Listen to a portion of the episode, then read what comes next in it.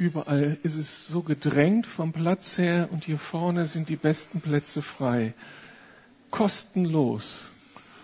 Also noch kann man sich umsetzen.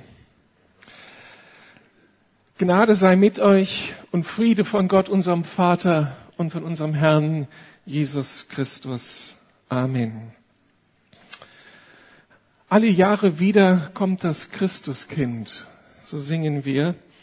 Alle Jahre wieder feiern wir Weihnachten und alle Jahre wieder gibt es dieselben Symbole, Lieder, denselben Hausschmuck, die Rituale, die Düfte und die Geschichten. Ich muss zugeben, ich liebe diese Zeit. Was wäre es ohne Advent und Weihnachten, ohne diese Tradition, ohne diese Stimmung, ohne all das, was diese Zeit für uns so besonders macht. Und ich liebe diese Zeit auch, weil Gottes Wort, weil er selbst auch sich in dieser Zeit offenbart, sich mitteilt. Und ich habe es besonders in diesen Wochen genossen, immer wieder aus dem Wort Gottes, aus der Bibel, Impulse zu bekommen, die mich überraschen. In all dem Vertrauten, in all dem, was immer wieder nun seit Jahren auftaucht und diese Zeit bestimmt, in diesem Wort werde ich immer wieder überrascht und inspiriert und das macht mich dankbar und erwartungsvoll. Ich möchte euch erzählen von einer Entdeckung, die ich in diesem Wort gemacht habe. Ich habe einen Gottesnamen entdeckt, den ich sicher schon häufig gelesen habe. Ich weiß nicht häufig aber nie war er mir so präsent, so bewusst und so aktuell und so ermutigend und freisetzend, wenn ich an mein Leben denke, an das denke, was wir als Gemeinde oder was wir auch als Gesellschaft zu bewältigen haben. Dieser Gottesname ist Baal Perazim. Schon mal gehört? Wo könnte er auftauchen, dieser Name? Irgendwo im ersten Teil der Bibel, in einem Buch, das sich Samuel nennt. Das zweite Kapitel, das zweite Buch des Samuel, Kapitel 5, da wird die große Geschichte der Könige Israels beschrieben und unter anderem eben die Geschichte des König Davids und er ist diesem Baal, Baal Perazim begegnet und das hat sein Leben verändert. Und ich möchte euch da mit hineinnehmen, euch auf diese Spur setzen. Und das kann eine große Ermutigung für jeden von uns werden. Ich lese also diese Verse, 2 Samuel 5, 17 bis 25. Als die Philister hörten, das war ein Volk im damaligen in der damaligen Nachbarschaft Israels ein sehr feindlich gesinntes Volk, die dem Volk Israel immer Schwierigkeiten machen. Als diese Philister hörten, dass David zum König über Israel gesalbt worden war, kamen sie mit ihrem ganzen Heer, um David zu stellen. Sobald David das erfuhr, verschanzte er sich in einer der Bergfestungen. Die Philister bereiteten sich in der Ebene von Rephaim aus. Da fragte David den Herrn, soll ich die Philister angreifen? Wirst du sie in meine Hand geben? Und Yahweh, also der Herr, erwiderte David, greif sie an, ich gebe sie in deine Gewalt. Da zog David aus und er besiegte die Philister bei Perazim, Baal Perazim. Er sagte, wie Wasser einen Damm durchbricht, so hat Yahweh die Schlachtreihen meiner Feinde vor mir durchbrochen. Deshalb nannte man jenen Ort Baal Perazim, Herr der Durchbrüche. Das ist dieser Gottesname. Herr der Durchbrüche. Die fliehenden Philister ließen sogar ihre Götzenbilder zurück. David und seine Männer nahmen sie als Beute mit. Doch einige Zeit später kamen die Philister wieder und breiteten sich in der Ebene Rephaim aus. Und David fragte den Herrn, was er tun solle, und dieser antwortete, greif sie diesmal nicht direkt an, sondern umgehe sie und fall ihnen von den Backerbäumen her in den Rücken. Und sobald du ein Geräusch hörst, so als ob jemand durch die Baumwipfel schreitet, dann beeil dich. Denn dann ist Jahwe vor dir her in die Schlacht gezogen, um das Heerlager der Philister zu schlagen. David machte es so, wie der Herr es ihm befohlen hatte. Er schlug die Philister von Geba zurück bis dahin, wo es nach Gesa geht. Amen. Soweit erst einmal Gottes Wort. Ich möchte noch einmal beten. Eine alte Geschichte, und doch ist sie getränkt mit viel Wahrheit, die Ewigkeitswert hat. Lass uns dein Wort entdecken, die heiligen Prinzipien und die Aussagen über dein Wesen und das lass in unser Herz fallen. Gib jetzt Gnade mir zum Reden und uns allen Gnade zum Hören auf dein Wort. Amen.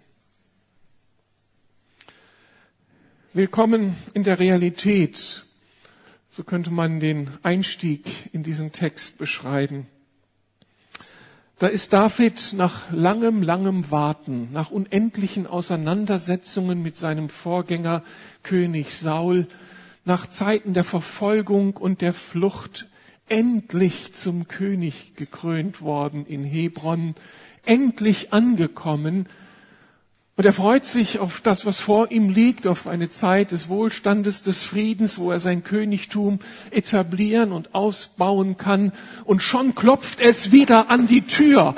Und zwar brutal und gefährlich. Die Philister stehen vor der Tür. Sie haben noch alte Rechnungen zu begleichen. Und sie wollen dem König David gleich in die Suppe spucken und ihm das Königtum abjagen und ihn in die Schranken weisen. Da macht sich ein Mann auf, er kommt in seine Berufung, er stellt sich Gott, er sagt, hier bin ich, ich will es wagen, König von Israel zu sein, ich junger Mann. Und sofort wird er konfrontiert. Und sofort steht er in den Herausforderungen. Davids Geschichte ist wie eine Beispielgeschichte für uns. Wir könnten uns stoßen an den militärischen Geschichten, wo es um Krieg geht, um Sieg und Niederlage, wo Menschen gefangen genommen und vernichtet werden. Aber das muss einmal in den Hintergrund treten, weil diese Geschichten eine doppelte Botschaft haben. Es geht nicht nur um das Zeitereignis, sondern es geht um das, was unter diesem Bibeltext zu berichten und zu entdecken ist. Und da geht es um sehr viel mehr als um Sieg und Niederlage für ein Volk, um äh, militärische Taktiken, wie ich den Feind besiegen kann, sondern es geht darum, das ist unser aller Grunderfahrung, dass unser Leben immer auch bedrohtes Leben ist. Und dass Realität heißt, Leben in dieser Welt heißt, wir müssen uns mit Herausforderungen auseinandersetzen die mehr oder weniger existenziell sind und manchmal wirklich ans Eingemachte gehen und uns alles abfordern. Und die Frage wird immer sein, wie können wir in den Realitäten bestehen? Wie behalten wir Oberwasser? Wie kommen wir heraus aus den Niederlagensituationen, aus diesen Grenzsituationen, damit Kopf und Herz wieder frei ist und wir Leben gestalten können? Also, willkommen in der Realität, wenn Gott segnet, wenn wir mit Gott unterwegs sind, wenn wir mit Gott Dinge wagen, der Feind schläft nicht. Der Feind schläft nicht. Das ist die Erfahrung des David und das ist unsere Erfahrung heute. Und mit Feind ist jetzt nicht einfach nur gemeint, das, was jeder Mensch erlebt, dass dieses Leben halt auch seinen Preis hat, dass wir krank werden, dass Menschen uns mitspielen, was alles so natürlich zu erklären wäre durch die Lebensumstände, in denen wir leben, sondern hier ist noch zusätzlich diese Dimension angesprochen, dass es eine unsichtbare Welt gibt, die in diese Welt hineingreift und die besonders den Menschen dann auch Not bereitet, die versuchen, mit Gott Geschichte zu machen, es mit Gott zu wagen. Und dann gibt es den Widersacher Gottes, der genau das zu verhindern sucht. Er versucht, einen David platt zu machen, bevor der richtig begonnen hat. Und er versucht, all das im Keim zu ersticken, was wir vielleicht mit Gott wagen. Und dabei macht er uns das Leben schwer. Meine Erfahrung in diesem Jahr es war ein wunderbares Jahr mit so viel Segnungen, mit so vielen geistlichen Höhepunkten in all den Umbrüchen, die wir erlebt haben. Aber ich schaue auf ein so reich beschenktes Jahr zurück und bin Gott so dankbar für all das, was ich gesehen habe, was ich erleben durfte, was er auch durch mich angestiftet hat, reich beschenkt. Und trotzdem war dieses ganze Jahr begleitet von so Nadelstichen, die man normalerweise abtun würde als, ja, willkommen in der Realität, so ist halt das Leben, hast grad mal eine schlechte Phase. Aber wenn das dann so fast systematisch geschieht, fast jede Woche irgendwie so ein Nadelstich, etwas, was dich frustriert, was dich runterzieht, was dir die Begeisterung rauben will, dann fragt man sich schon, geht das noch mit rechten Dingen zu? Das Jahr fing so, schon so richtig schön an, freute mich gerade an, den, an dem schönen neuen Auto vor der Tür und dann wird mir das doch glatt geklaut. Also dieses Gefühl, du kommst morgens und willst in dein Auto einsteigen und es ist nicht mehr da. Und der ganze Stress, der damit verbunden ist. Das ist richtig blöd. Und da bist du mit deinen Leuten auf der Konferenz in London, große Leiterkonferenz. Wir sind alle dermaßen berührt von Gott und schweben auf Wolke sieben und feiern am Abend, bevor es dann zurückgeht mit dem Flieger. Und dann wird mir abends um 23 Uhr die Brieftasche gestohlen mit allem, was dazugehört. Das ist richtig gemein. Du fühlst dich so klein mit Hut. Gerade noch der geistliche Gigant voll gepumpt mit Freude und Erwartung und dann fließt das aus dir raus. Und so ist es weitergegangen, so im Wochen- oder Monatsrhythmus. Letzter Punkt, jetzt gerade im letzte Woche, so, noch so nachgekartet. Wir hatten diese gesegnete Konferenz in Mülheim eine Heiliggeistkonferenz. Der Herr war wirklich da. Und jetzt bekomme ich doch wieder Nachricht vom Polizeipräsidenten. 157 auf der Autobahn. Aber nicht zu schnell gefahren, sondern zu wenig Abstand zu meinem Vordermann. Habe ich ja noch nie erlebt. Die Rechnung steht noch aus aber wieder so ein kleiner Nadelstich. Wenn ich das schon sehe auf dem Schreibtisch, Polizeipräsident, diesmal war es von Niedersachsen ich weiß nicht, da rutscht das Herz in die Hose. Ist das jetzt Schadenfreude oder erkennt ihr euch selbst wieder? Aber noch so eine Geschichte, um euer Spaß noch zu erhöhen. Ich habe mich zweimal in diesem Jahr ausgeschlossen zu Hause. Beim ersten Mal war ich nicht schuld, hat jemand den Schlüssel von innen stecken lassen und ich will rein und komme nicht rein. Und dann muss man den Schlüsseldienst holen. Und wenn man den Schlüsseldienst holt, dann muss man das Portemonnaie zücken und die greifen so richtig rein. Kennt ihr alle.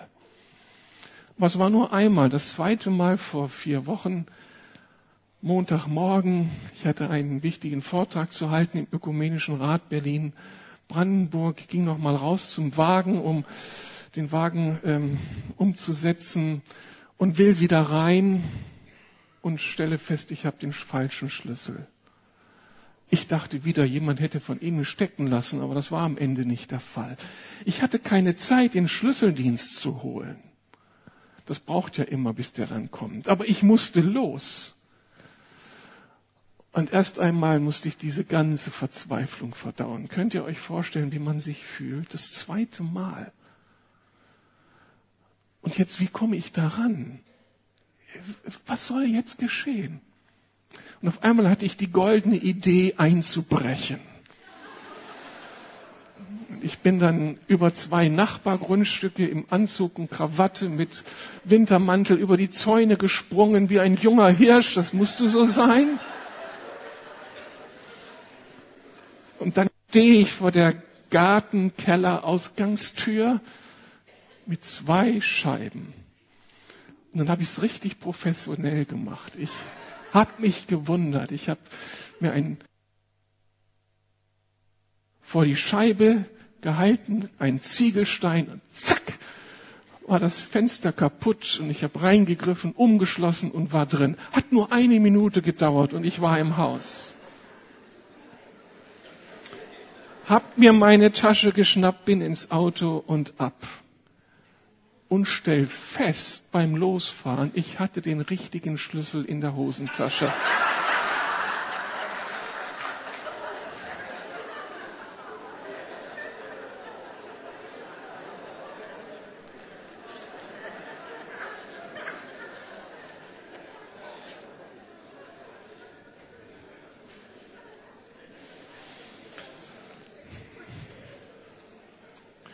Ich war so sauer auf Gott. Da betest du, da hast du jetzt einen wichtigen Dienst, hängst dich ganz weit raus und sprichst vor anderen Pfarrern und Kirchenleitern in Berlin, bemühst dich, hast alles vorbereitet, bittest um seinen Segen und dann lässt er sowas einfach zu. Ich bin noch nicht blöd. Warum auf einmal das? Und ich fahre los und da heißt so eine leise Stimme in mir, jetzt weißt du mal, wie schnell man in dein Haus einbrechen kann. Und ich habe sofort Maßnahmen ergriffen, als ich nach Hause kam. Das ist jetzt zum Lachen, aber wenn man das so im Wochenrhythmus erlebt, dann steht es einem wie hier und mein Gefühl war, Herr, wir werden beraubt. Und das alles in Zeiten geistlichen Segens. Also willkommen in der Realität. Was ist eine zerbrochene Scheibe oder ein gestohlenes Auto im Vergleich zu anderen Lebensherausforderungen, wenn es richtig an die Existenz geht? Aber was auch immer dann uns ausmacht an Realitäten, es gilt, dem zu begegnen und sich darin zu bewähren. Das ist unsere Grundbeauftragung. Dass wir Ja sagen zu unserem Alltag, im Namen Jesu die Probleme lösen. Das macht Leben aus. Und eine zweite Grundbeauftragung, und hoffentlich wird es am Ende der Predigt noch ein bisschen klarer, ist die, dass wir in all dem Menschen des Friedens, Menschen der Hoffnung und Menschen der Zuversicht sein dürfen. Das ist Grundberufung, Grundverheißung für uns. Wir sind Problemlöser und das im Namen des Herrn. Wir werden erschaffen mit ihm in all den Herausforderungen unseres Lebens. Das sind unsere Realitäten. Aber erst einmal gilt, wir brauchen Durchbrüche und die brauchen wir ganz persönlich, jeder von uns. Wenn du in dich hineinhorchst, wenn du dieses Jahr vor Augen hast, auf das nächste Jahr denken, dir das nächste Jahr vorstellst, du weißt, dass du Durchbrüche brauchst. Ganz persönlich, vielleicht in gesundheitlichen Krisen, in seelischen Belastungen, vielleicht im finanziellen Bereich. Vielleicht brauchst du Durchbrüche in chaotischen Beziehungen, die abgewirtschaftet sind. Da geht nichts mehr. In deinem Verhältnis zu deinen Eltern, Geschwistern, Freunden, Kollegen. Alles versucht. Du bist selbst vielleicht innerlich verwundet, verhärtet, verbittert. Aber es wäre so wichtig für alle Beteiligten, wenn hier etwas neu wird, etwas heil wird. Aber du findest die Stellschrauben nicht. Vielleicht bist du am Anfang dieses Jahres so ganz erwartungsvoll in das Jahr gestartet und hast für dich selbst Durchbrüche erhofft im Blick auf Persönlichkeitsprobleme, Charakterfragen, wo deine Umgebung und du selbst leidest an deinem So-Sein, an den Prägungen, an den Angewohnheiten. Und dann hast du erlebt, alle Vorsätze haben nicht geklappt. Ich habe es nicht lange durchgehalten. Ich bin immer wieder in die gleichen Fallen getappt. Wenn du in den Spiegel schaust, dann schaut, dir eine, schaut dich eine Person an, von der du nicht wirklich überzeugt bist. Du brauchst Durchbrüche. Am Arbeitsplatz, in der Berufsfindung. Braucht hier jemand keine Durchbrüche? Ich habe sie so notwendig. Und ich weiß an manchen Punkten nicht, wo ich die Stellschrauben drehen kann. Und ich glaube, wir brauchen als Gemeinde Durchbrüche. Und kommen da mit all unseren Bemühungen, mit all unserer Weisheit, mit all den Potenzialen, die wir haben, doch nicht wirklich durch. Ich sehe mehrere Baustellen. Wir brauchen unbedingt Durchbrüche so in unserer ganz persönlichen Beziehung zu Gott, um zu solch einem neuen Brennen zu kommen. Paulus nennt das Brennen im Geist, so eine Leidenschaft für Gott, eine neue Begeisterung. Wenn man lange Jahre mit Jesus unterwegs ist und Christ wird, dann wird so vieles selbstverständlich. Und dann braucht man irgendwie nochmal so was zurück zu dieser ersten Freude und zur ersten Liebe zu Jesus. Und wir sind eine Gemeinde, die in die Jahre gekommen ist mit 115 Jahren das ist nicht selbstverständlich, dass wir leben und begeistert sind von Jesus. Wir brauchen dann in dieser Begeisterung auch neu die Begeisterung, von dem zu reden, was wir erlebt haben. Wir sind oft so passiv, so ängstlich geworden, so selbstkritisch oder auch so, so zynisch, weil wir erlebt haben, wie die Dinge nicht so gehen, wie wir uns das vorstellen und Jetzt halten wir eher die Klappe, anstatt dass es aus uns heraussprudelt und die Leute irgendwie spüren, da lebt jemand mit einer Quelle von Freude, von Frieden, von Liebe und von Hoffnung. Da möchte ich eigentlich unbedingt abzapfen. Was ist dein Geheimnis? Durchbrüche. Ich denke, dass wir als Gemeinde einen unbedingt einen Durchbruch brauchen in dieser Grunderfahrung, dass Menschen unter uns Jesus finden. Ich wünsche mir, dass wir hier vorne 20 Leute aufnehmen und diese 20 erzählen uns, als ich mit einem aus der Lukas-Gemeinde in Verbindung kam, da wurde ich auf einen neuen Weg gesetzt und jetzt bin ich angekommen. Ich habe mich taufen lassen ich gehöre zu Jesus. Das haben wir in diesem Jahr viel zu wenig erlebt. Ein Durchbruch, der nötig ist. Wir brauchen Durchbrüche in der Mitarbeiterschaft. Wir haben viel vor für das neue Jahr. Zweiter Gottesdienst und vieles mehr. Viele Mitarbeiter sind ganz schön an der Kante in ihrem Dienst und Einsatz. Wir brauchen weitere Mitarbeiter, die sagen, hier bin ich, Herr, gebrauch mich. Wir brauchen Durchbrüche in dem Gabenspektrum der Lukas-Gemeinde, Durchbrüche im prophetischen Bereich, Durchbrüche im Blick auf Gabe der Heilung, im Blick auf Gabe des Glaubens, Wunder zu wirken. So viele Gaben, wo wir bedürftig sind, wo ich mir Durchbrüche von Gott erhoffe, damit Volk Gottes hier in der Kurfürstenstraße seinem Auftrag nachkommen kann und Reich Gottes bauen kann. Wir als Lukas-Gemeinde brauchen Durchbrüche und dass wir in der Gesellschaft und Politik Durchbrüche haben, brauchen, das ist uns allen klar. Blick auf die ganze Flüchtlingsproblematik, ganz zu schweigen von der Frage um den Euro, um, das, um den Zusammenhalt Europas die ganze Frage nach dem Wertefundament Europas. Wir verabschieden uns von einem christlichen Abendland. Wir haben es bisher nicht geschafft, eine Leitkultur zu entwickeln auf diesem Fundament und sehen jetzt die großen Herausforderungen im Bildungssystem, in der Familienpolitik, überall Herausforderungen und alles schreit danach nach Durchbrüchen. Wir brauchen Durchbrüche. Und wie gut, dass ich heute jetzt nicht uns irgendwie einpeitschen muss, dass wir uns aufmachen und unsere Muskeln spielen lassen, sondern dass ich die Erwartung nähren darf, dass Durchbrüche möglich werden durch den Gott des Durchbruchs.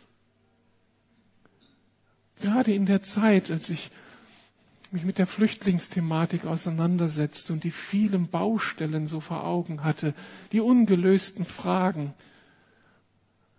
der, dieser Situation dieser Text.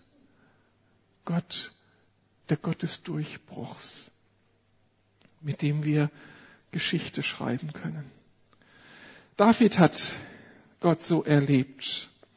In Vers 20 hieß es, da zog David aus und besiegte die Philister bei Baal Perazim und er sagte, wie Wasser einen Damm durchbricht. So hat der Herr die Schlachtreihen meiner Feinde vor mir durchbrochen. Nehmen wir mal so diese militärische Geschichte raus und sehen es allgemein. Der Herr hat in meinem, meiner Lebenskrise den Durchbruch geschaffen, wie Wasser, das einen Damm durchbricht. Und wir wissen um die Kraft von Wasser, der man nicht widerstehen kann, wenn wir Tsunami und ähnliches vor Augen haben. Dieses Bild taucht auf. Wer kann diesem Gott widerstehen, wenn Gott auf den Plan tritt und uns sich zum Problemlöser macht und sich uns anbietet? Vers 24, Vers 24, denn dann ist der Herr vor dir her in die Schlacht gezogen, um das Heerlager der Philister zu schlagen, bei der zweiten Bedrohung. Dieser Hinweis, der Herr wird vor dir herziehen. Und wenn du das hörst und wahrnimmst, dann mach dich auf, denn ich schlage den Kampf für dich, ich schlage die Schlacht für dich.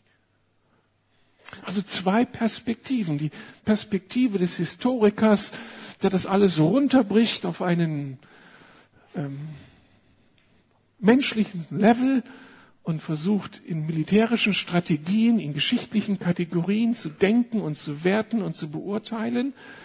Und dann kommt hier der Schreiber dieses Buches und der hat eine andere Brille auf.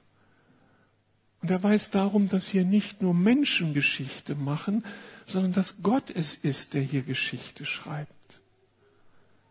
Und davon sind wir überzeugt, oder? Das möchte ich all denen sagen, die vielleicht als Gäste unter uns sind und keine Beziehung so zu Gott haben. Wir gehen davon aus, dass Gott keine Lehrformel ist, sondern dass er der Schöpfer Himmels und der Erde ist. Und diesen Gott, für den wir gegenüber sind, ist in der Lage, in diese Welt einzugreifen und in dieser Welt Geschichte zu machen, ist für uns nicht nachvollziehbar. Wir können nicht einfach die Kausalitäten beschreiben. Hier hat er das getan und hier hat er das angestoßen. Da entzieht sich Gott auch immer unserem Zugriff. Aber davon gehen wir aus, dass Gott in dieser Welt Geschichte schreibt und dass er vorangeht und das Unmögliche möglich macht. Wenn wir jetzt Zeit hätten und Kirchengeschichte betreiben könnten, diese vielen unendlichen Situationen, wo Gott das unter Beweis gestellt hat. Ich bin so dankbar, dass ich diesen Gott der Durchbrüche kenne. Ich kenne ihn ganz persönlich. Ich sage Papa zu ihm.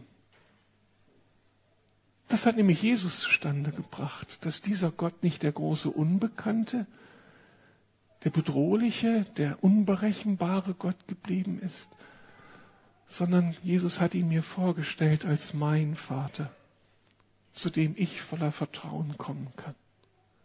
Das ist das Geheimnis von Kirche. Vertrauen in den lebendigen Gott. Ich bin dankbar für das Gemeindejahr, dass Gott das alles so gelenkt hat und bin darum ganz erwartungsvoll, dass die Durchbrüche, vor denen wir stehen, dass die möglich sind mit ihm. Dass der zweite Gottesdienst möglich wird und dass diese beiden Gottesdienste sich füllen werden. Träumt doch mit mir mal davon. Seit Jahrzehnten träume ich diesen Traum, dass Menschen hier in der Nachbarschaft am Sonntagmorgen ihr Haus verlassen und hierher spazieren, um in diesem Ort Christus zu begegnen. Und dafür machen wir jetzt Raum. Gott, brich durch. Nicht damit wir einen großen Namen bekommen, sondern damit Menschen zum Frieden kommen. Ist das nicht ein heiliges Gebet? Wer glaubt mit mir, dass das möglich ist? Wollen wir uns an gestern und vorgestern, an den letzten zehn Jahren orientieren, wo wir kleine Brötchen gebacken haben? Gebe ich zu. Wenn jemand daran gelitten hat, das könnt ihr mir glauben, dann bin ich das. Die ersten Jahrzehnte waren immer nur von Wachstum bestimmt und jetzt die letzten Jahre auf einmal so wenig taufen. Ich setze auf den Gott des Durchbruchs und dass bei ihm das Unmögliche möglich ist. Aber dieses, dieser Durchbruch geschieht nicht nach Schema F. Das ist das Merkwürdige in diesem Text. Was heißt das Merkwürdige? Das Schöne, dass David das so erlebt. Zweimal Bedrohung durch die Feinde, durch die Philister. Zweimal gleicher Ort, gleicher Feind. Und Gott schickt ihn mit zwei unterschiedlichen Strategien ins Rennen. Und er kann das Feld behalten und kann siegreich sein. Das ist eine Lektion, die wir lernen müssen, dass das Leben zu komplex ist, als dass wir mit immer den gleichen Methoden und Strategien aufwarten können. Wir stehen uns oft selbst im Wege, im Versuch, Durchbrüche zu erzielen. Denn die Lösungsansätze von gestern können die Feinde der notwendigen Lösungsansätze von heute sein. Wir brauchen immer wieder neu die Abhängigkeit von Jesus und das Hören darauf, wie er mit uns Probleme lösen möchte. Aber es gibt so typische Durchbruchsverhinderer in unserem Leben. Wenn wir zum Beispiel dazu neigen, Probleme zu spiritualisieren, zu vergeistlichen, dann ist der Teufel schuld. Irgendwie jemand sonst. Er ist für manches schuldig, ja, aber nicht für alles.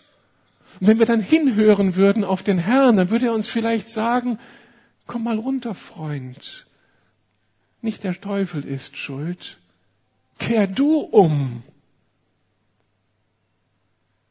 und höre auf mich und komm von deinem Stolz runter. Und tu Buße. Und dann reden wir über Lösungen. Aber hör auf, deine Probleme zu vergeistlichen. Oder wir spielen dieses Blame Game, dieses Anklagespiel. Immer sind es die anderen, die schuld sind an unseren Problemen. Und Gott will mit uns über uns sprechen. Oder vielleicht sagt er auch, dass wir ein Teammitglied auswechseln müssen, mit dem wir zusammen unterwegs sind, weil da Probleme sind. Gott hat so viele Sichtweisen auf unsere Probleme und will uns helfen, dass wir die Antworten finden für das spezifische Problem heute.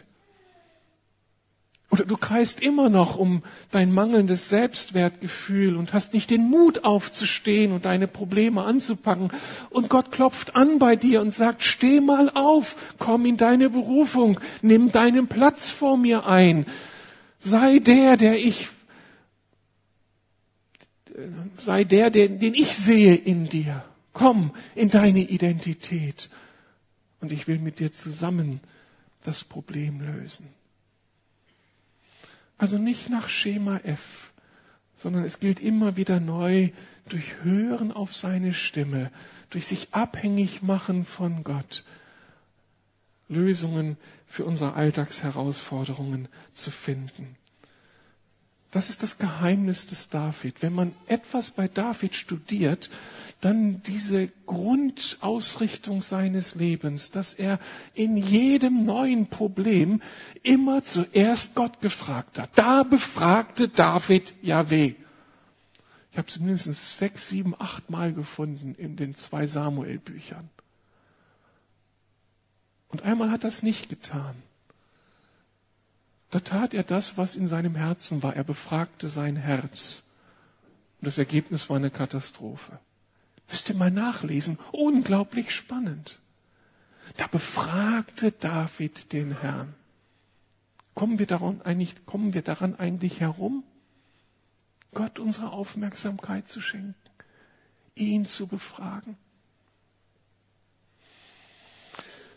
Wenn wir das, uns darauf einlassen, hat das Konsequenzen für uns. Eben, wir müssen Glauben darin entwickeln, dass Gott heute noch redet durch seinen Geist. Viele von uns sind davon überzeugt. Gott kommuniziert. Gott nimmt uns hinein in seine Gedanken.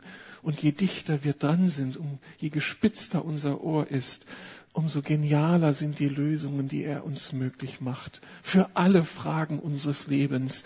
Nicht nur für die Frage nach der letzten Bibelerkenntnis, sondern auch für die Fragen deines Berufes wenn du am Schreibtisch oder an der Werkbank oder in der Praxis oder sonst wo sitzt und du löst ein Problem, bitte den Herrn des Durchbruches.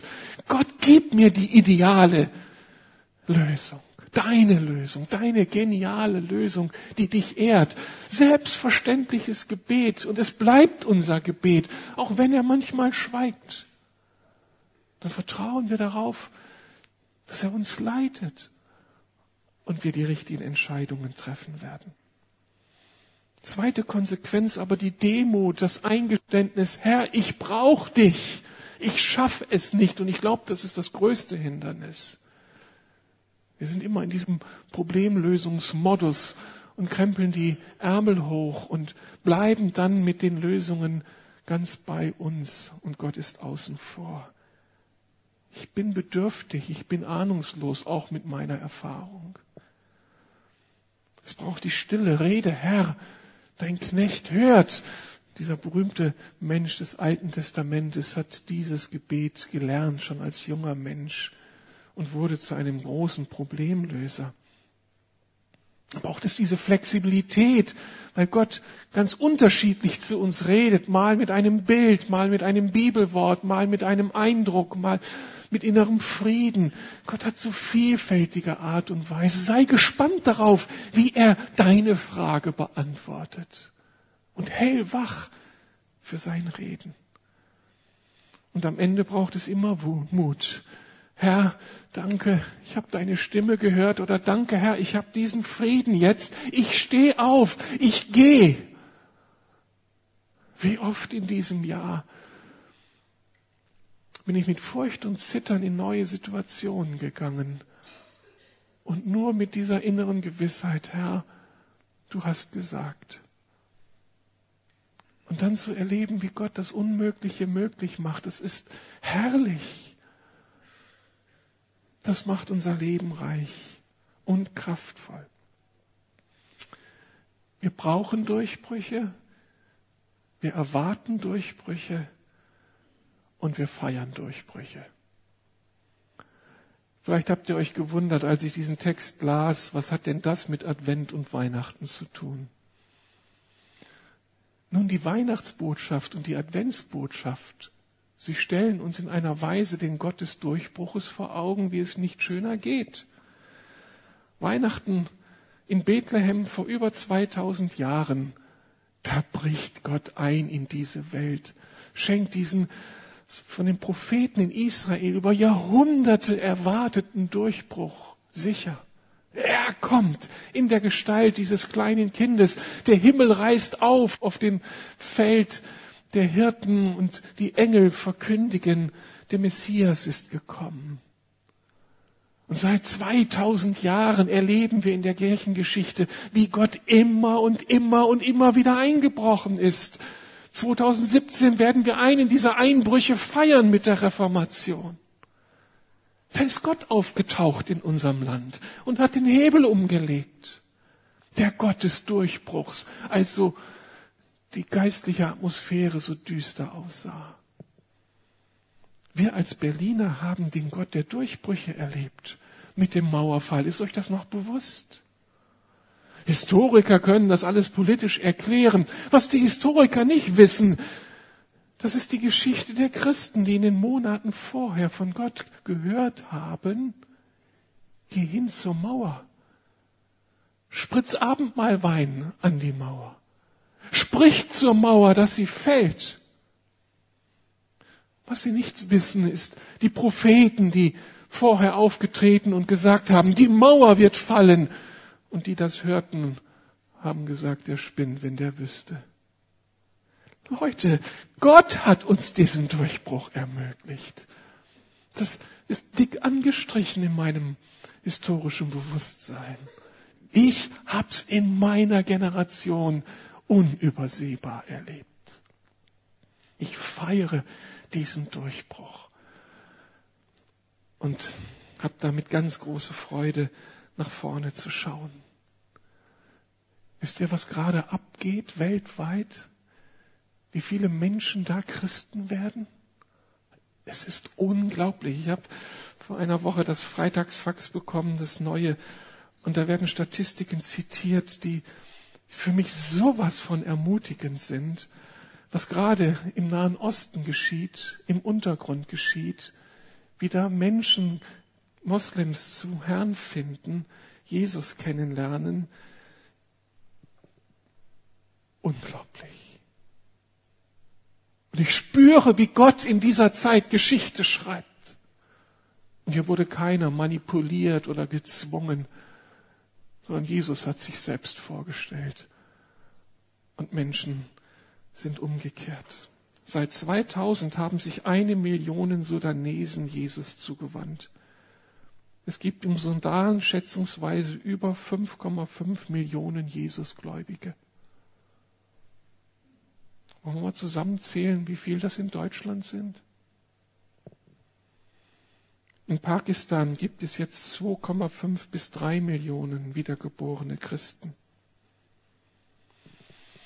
Und die Liste ist viel, viel länger. Ich feiere den Gott der Durchbrüche und erwarte sein Eingreifen, auch politisch, gesellschaftlich für uns. Ich wollte eigentlich eine Predigt halten, um euch zu ermutigen angesichts der großen gesellschaftlichen Aufgaben.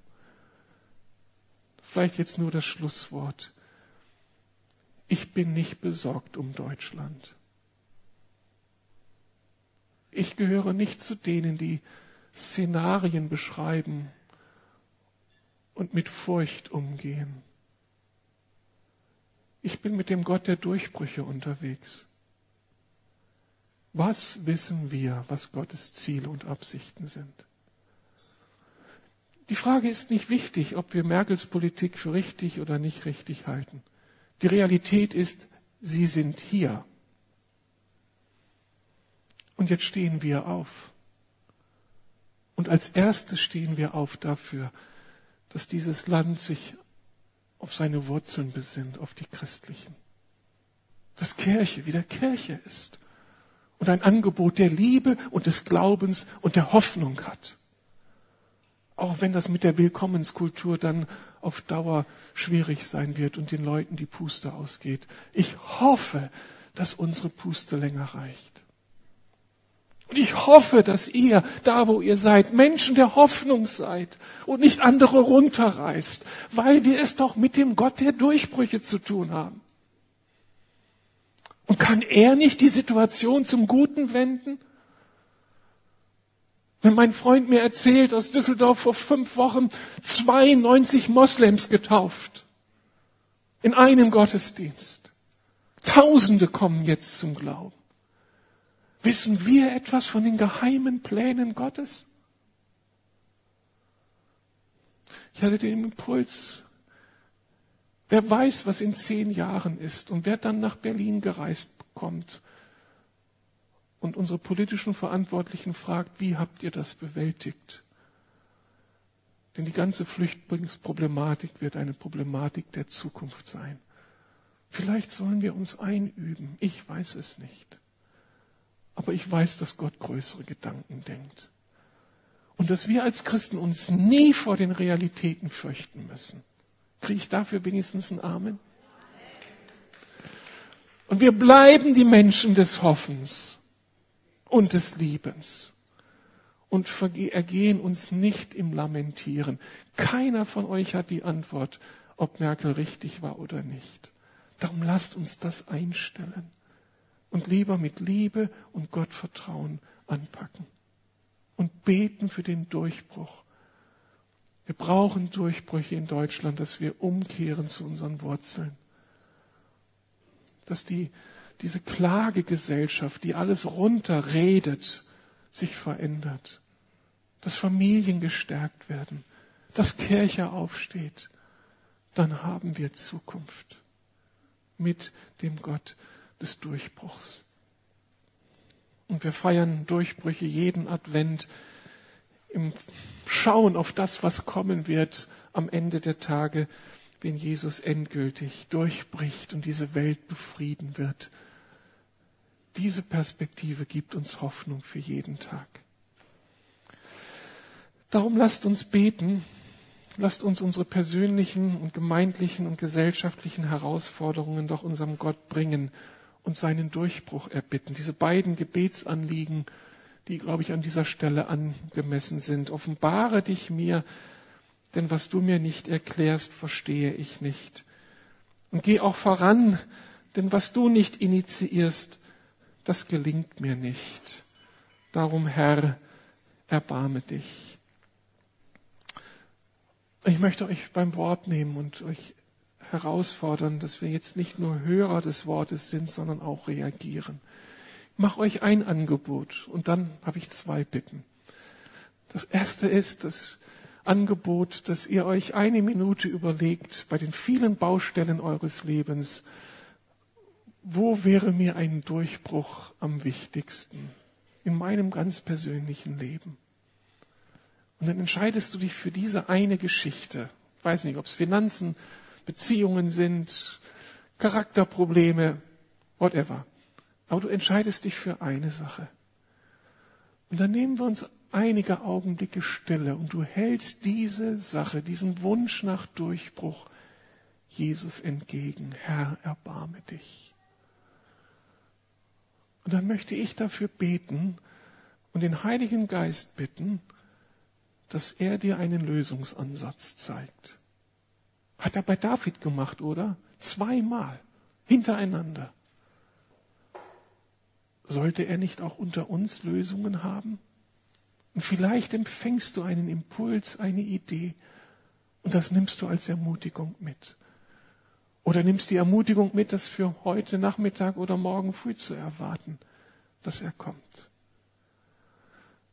Und die Bitte habe ich danach, dass wir dann noch gemeinsam für die Gemeinde und für unsere Gesellschaft um die Durchbrüche bitten, die wir so dringend brauchen können wir aufstehen und jeder nimmt sich so ein paar Augenblicke Zeit, sein Leben zu sondieren und zu fragen, Herr, welchen Durchbruch möchte ich dir jetzt so anbieten?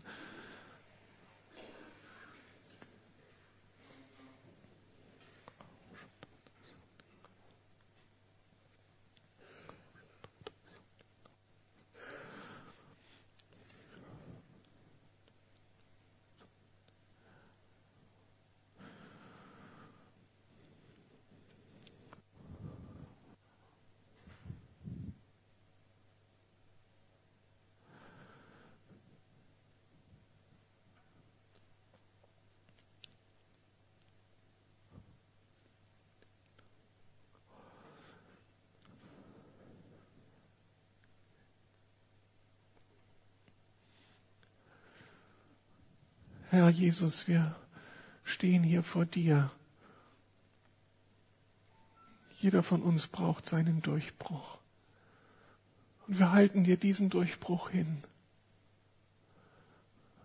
und sagen, Kyrie eleison, Herr, erbarme dich.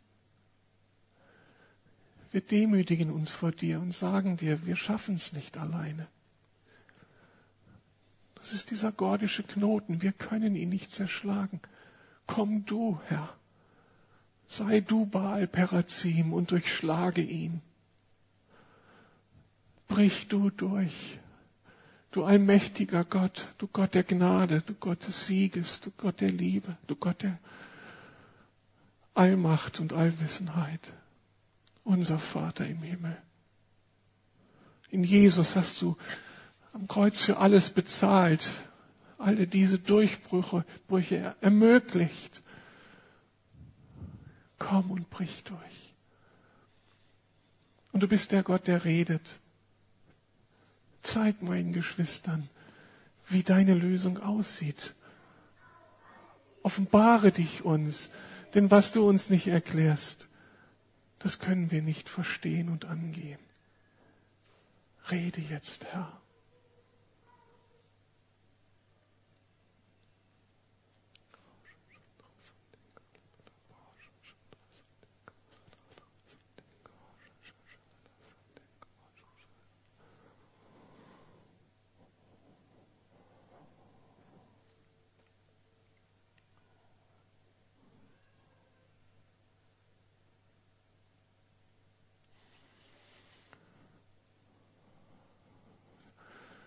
Danke, Vater, dass du redest. Danke, dass du Lösungen hast, souveräne, übernatürliche oder auch ganz normale. Bei dir sind, ist das Komplizierte einfach und das Unmögliche selbstverständlich. Halleluja. Halleluja. Und ich bitte jetzt um deinen Geist des Glaubens für meine Geschwister, dass die Skepsis und die Unsicherheit abgelöst wird von Geborgenheit und Sicherheit in dir. Lass sie ihre Realität mit neuen Augen sehen. Nicht mit Augen der Entmutigung und der Furcht, sondern mit der Hoffnung und der Sicherheit, du gehst voran. Und lass sie gehen und mutig vorangehen, wenn sie in den Bäumen hören, wie es raschelt und deutlich wird, du bist mit ihnen unterwegs. Lass sie aufstehen. Deine Antworten kommen.